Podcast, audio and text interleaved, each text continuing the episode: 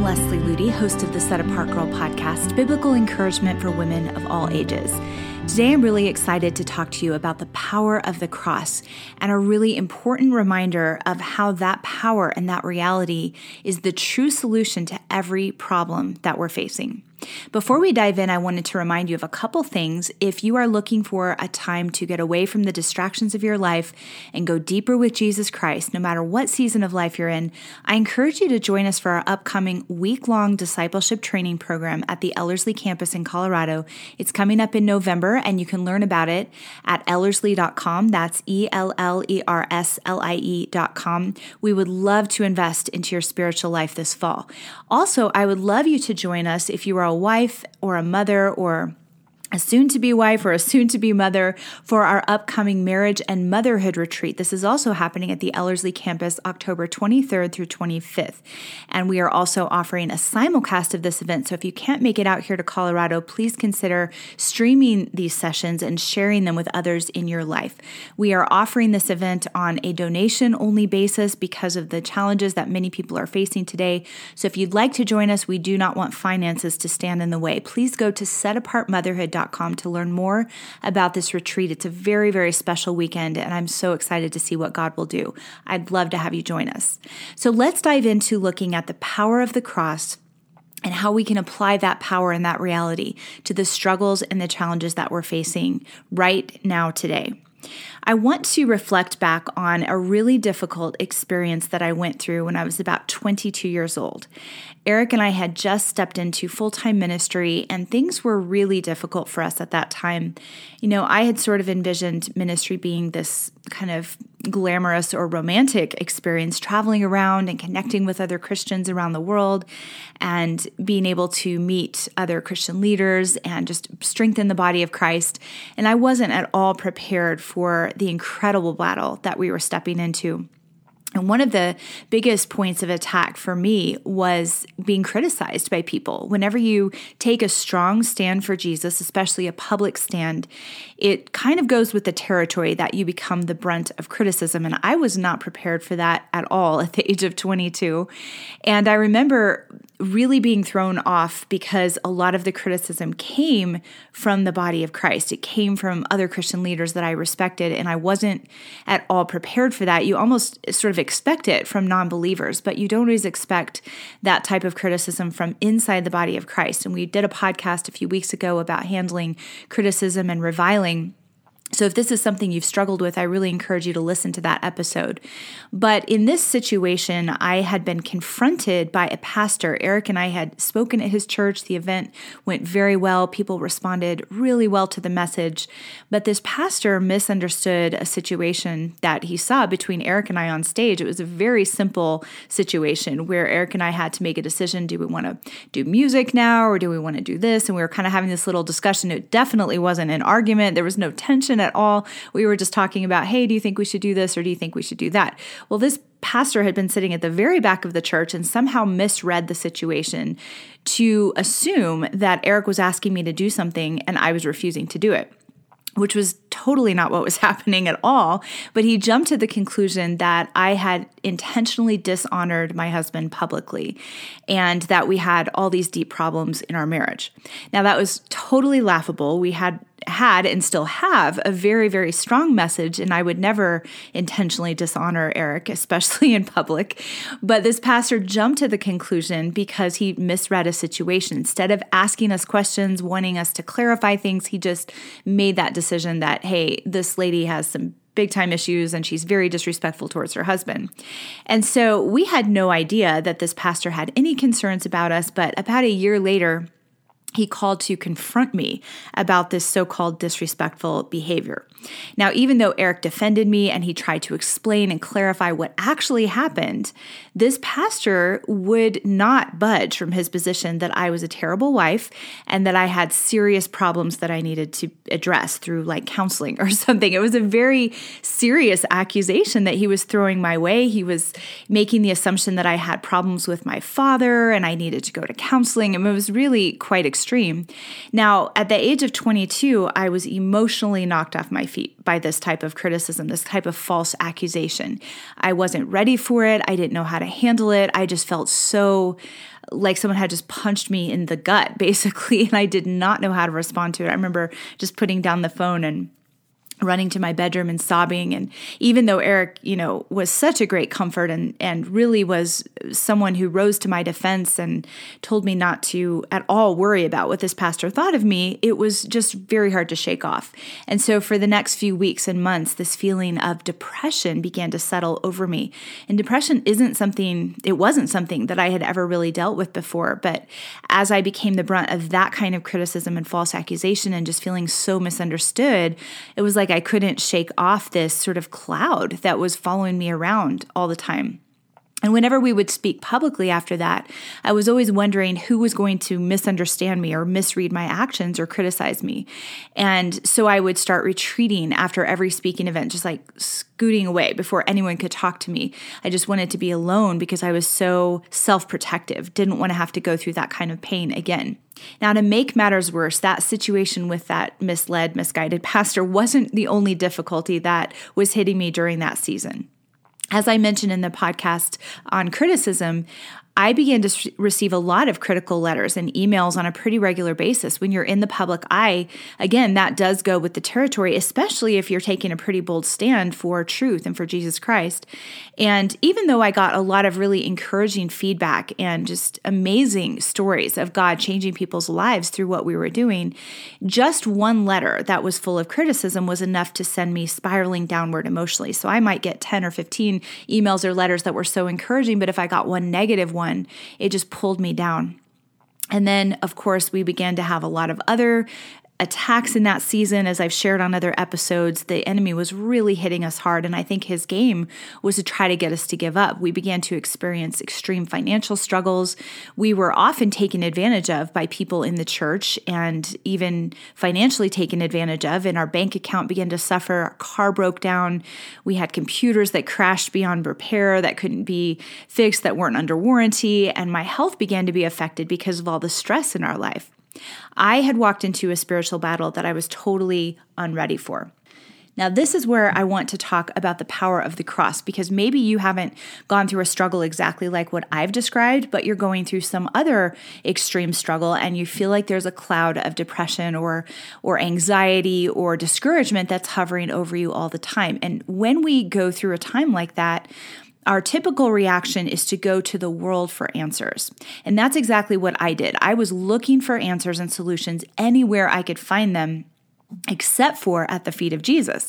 Even though I was a Christian, I was thinking, well, you know, there's a lot of special circumstances here that I don't know that I'm going to find the answers in the Word of God. So I started to read self help books on how to overcome fear and depression. And I started to, you know, work on, okay, I need to work on my diet and take all these special supplements and things that will help me feel better. And I started to go to counseling and look online for answers. But really, nothing that I tried, you know, I might get a temporary relief here and there, but nothing really that I tried that was just a solution that I could find out there in the world really had a lasting impact and lifted that gloom and that worry from my soul.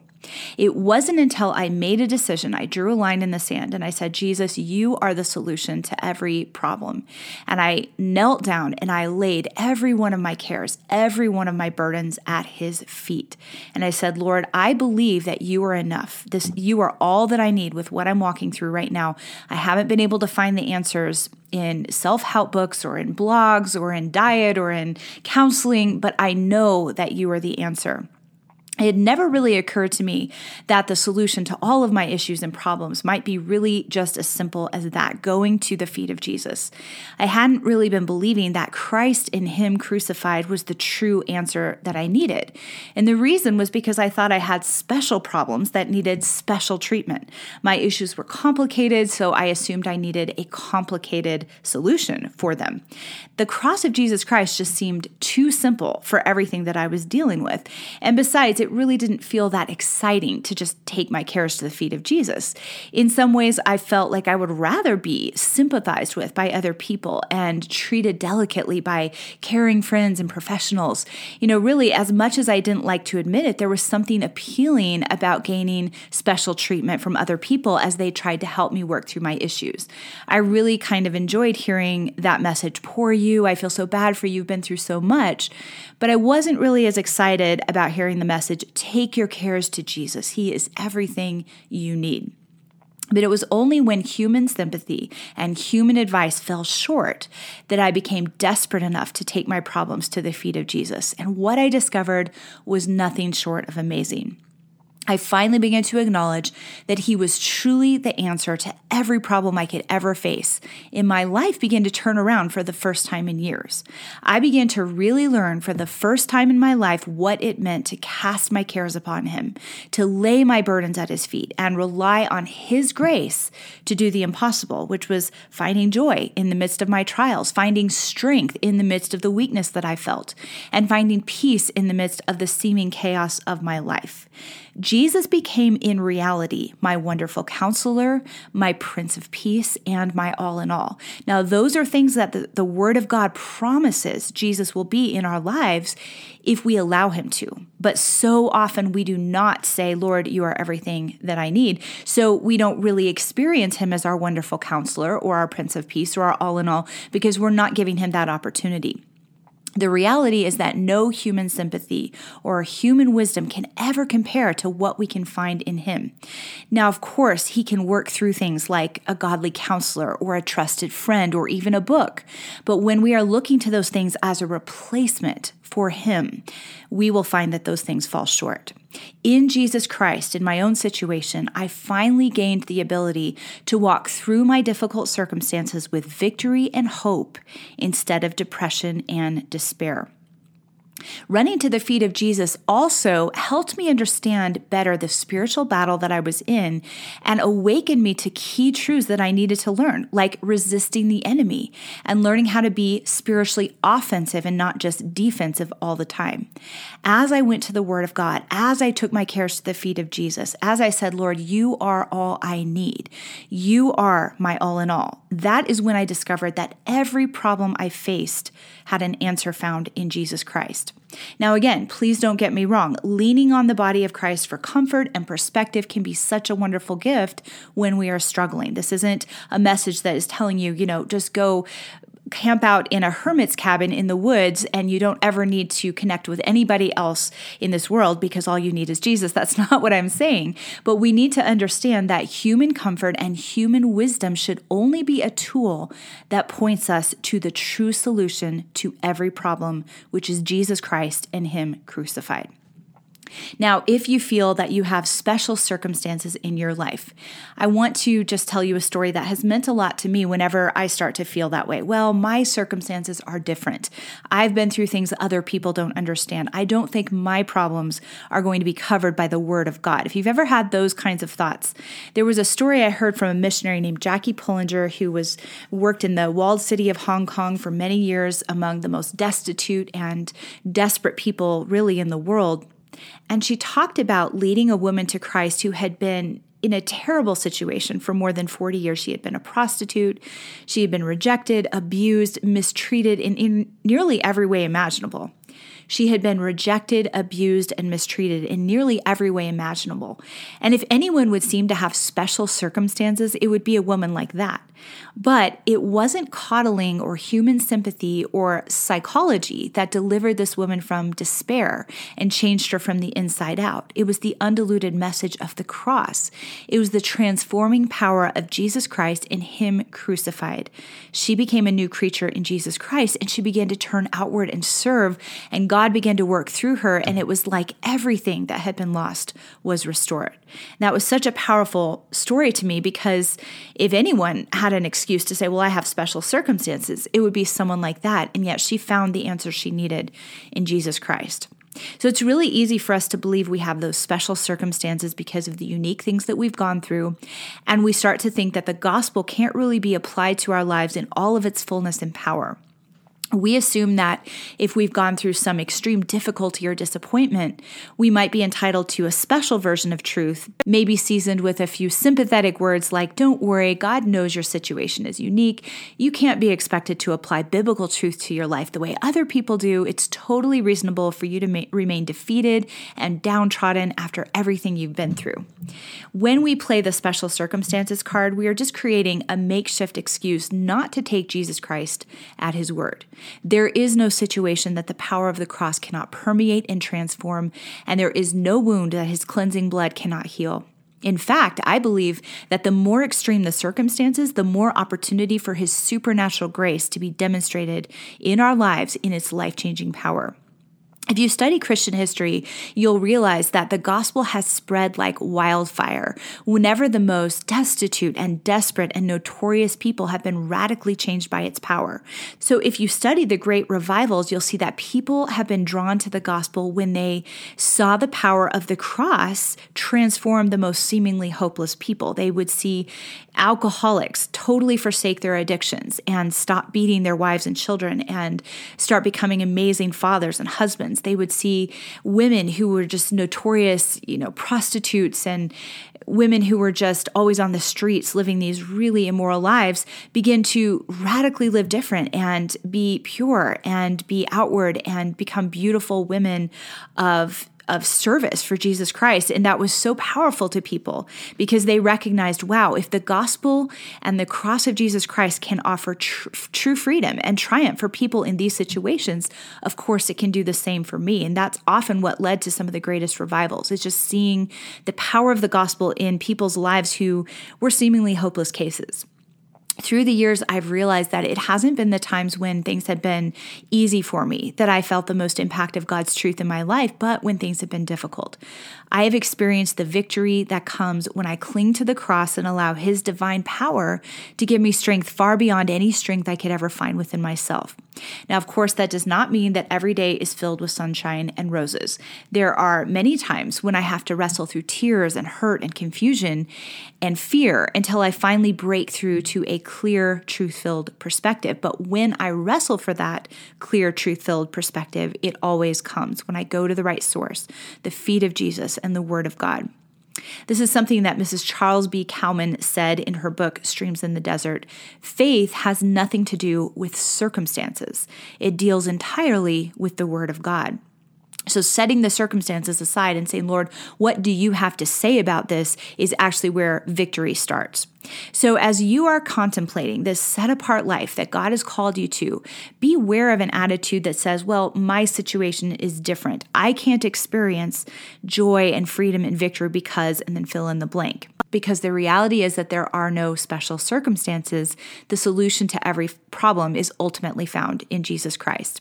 Even if you don't sense an immediate victory in the midst of your difficulties when you're going to the feet of Jesus, that doesn't mean that God is not already working on your behalf. So continue to pursue his promises until they have become reality in your daily life.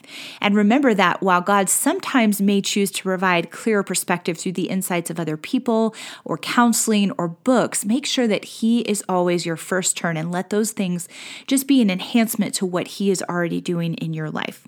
So, here are just a few practical ways that I have done this in my own life. First and foremost, pray until that heavenly perspective comes. There's a quote by A.W. Tozer that says, When we pray about things in our life, if our hearts feel dull and unspiritual, we shouldn't just give up. We should continue to press through until we have that clear, unhindered heavenly perspective. If we continue to pray and cry out for it, there is that point where we reach a breakthrough and we see from God's perspective, and it just changes the way we're looking at our circumstances. Also, read stories of Christians who overcame incredible difficulties through the power of the cross. I love books by Corrie ten Boom and Elisabeth Elliot and Darlene Deibler and Oswald Chambers and Hudson Taylor because as I as I read through the incredible difficulties that they went through and how they applied the power of the cross to gain victory in the midst of those difficulties, it shows me I have no reason think that the power of the cross is beyond the circumstances that I'm facing right now. I've also found it really helpful to memorize specific promises from the Word of God that apply to my situation and meditate on them whenever I'm starting to feel that sense of discouragement or doubt or despair or depression. Just pull out those promises like weapons and say, nope, this is the reality that I stand on. I'm not going to allow that lie from the enemy to take over my perspective and resist the enemy. We have other podcasts on resisting Satan's attacks, and a lot of times we have to rise up in the authority of Jesus Christ and just command the enemy not to bully us around with lies. Fill your mind with truth. Paul's checklist in Philippians, whatever is true and noble and excellent and praiseworthy, those are the things we should be meditating on every single day as often as we possibly can. And be guarded about just buying into worldly mentalities. There are a lot of self help messages messages out there. Not all of them are terrible, but a lot of them pull us away from the power of the cross and just cause us to focus more and more on ourselves and self love and self help and self nurture.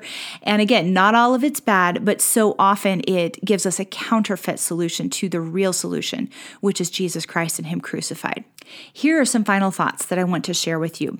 No matter what you are going through, don't seek after human sympathy or human wisdom or human coddling. Remember, the transforming power of Jesus Christ and his cross is what you truly need for freedom. If that is what you go after, if you know that Jesus Christ is the true solution to every problem, you will soon be able to declare, in reality, along with Paul, thanks be to God who always leads us in triumph in Christ Jesus. I hope you've enjoyed this week's episode. If you'd like to go deeper into what it means to build a Christ centered life, please visit us at setapartgirl.com. I pray you have a blessed and Christ centered week.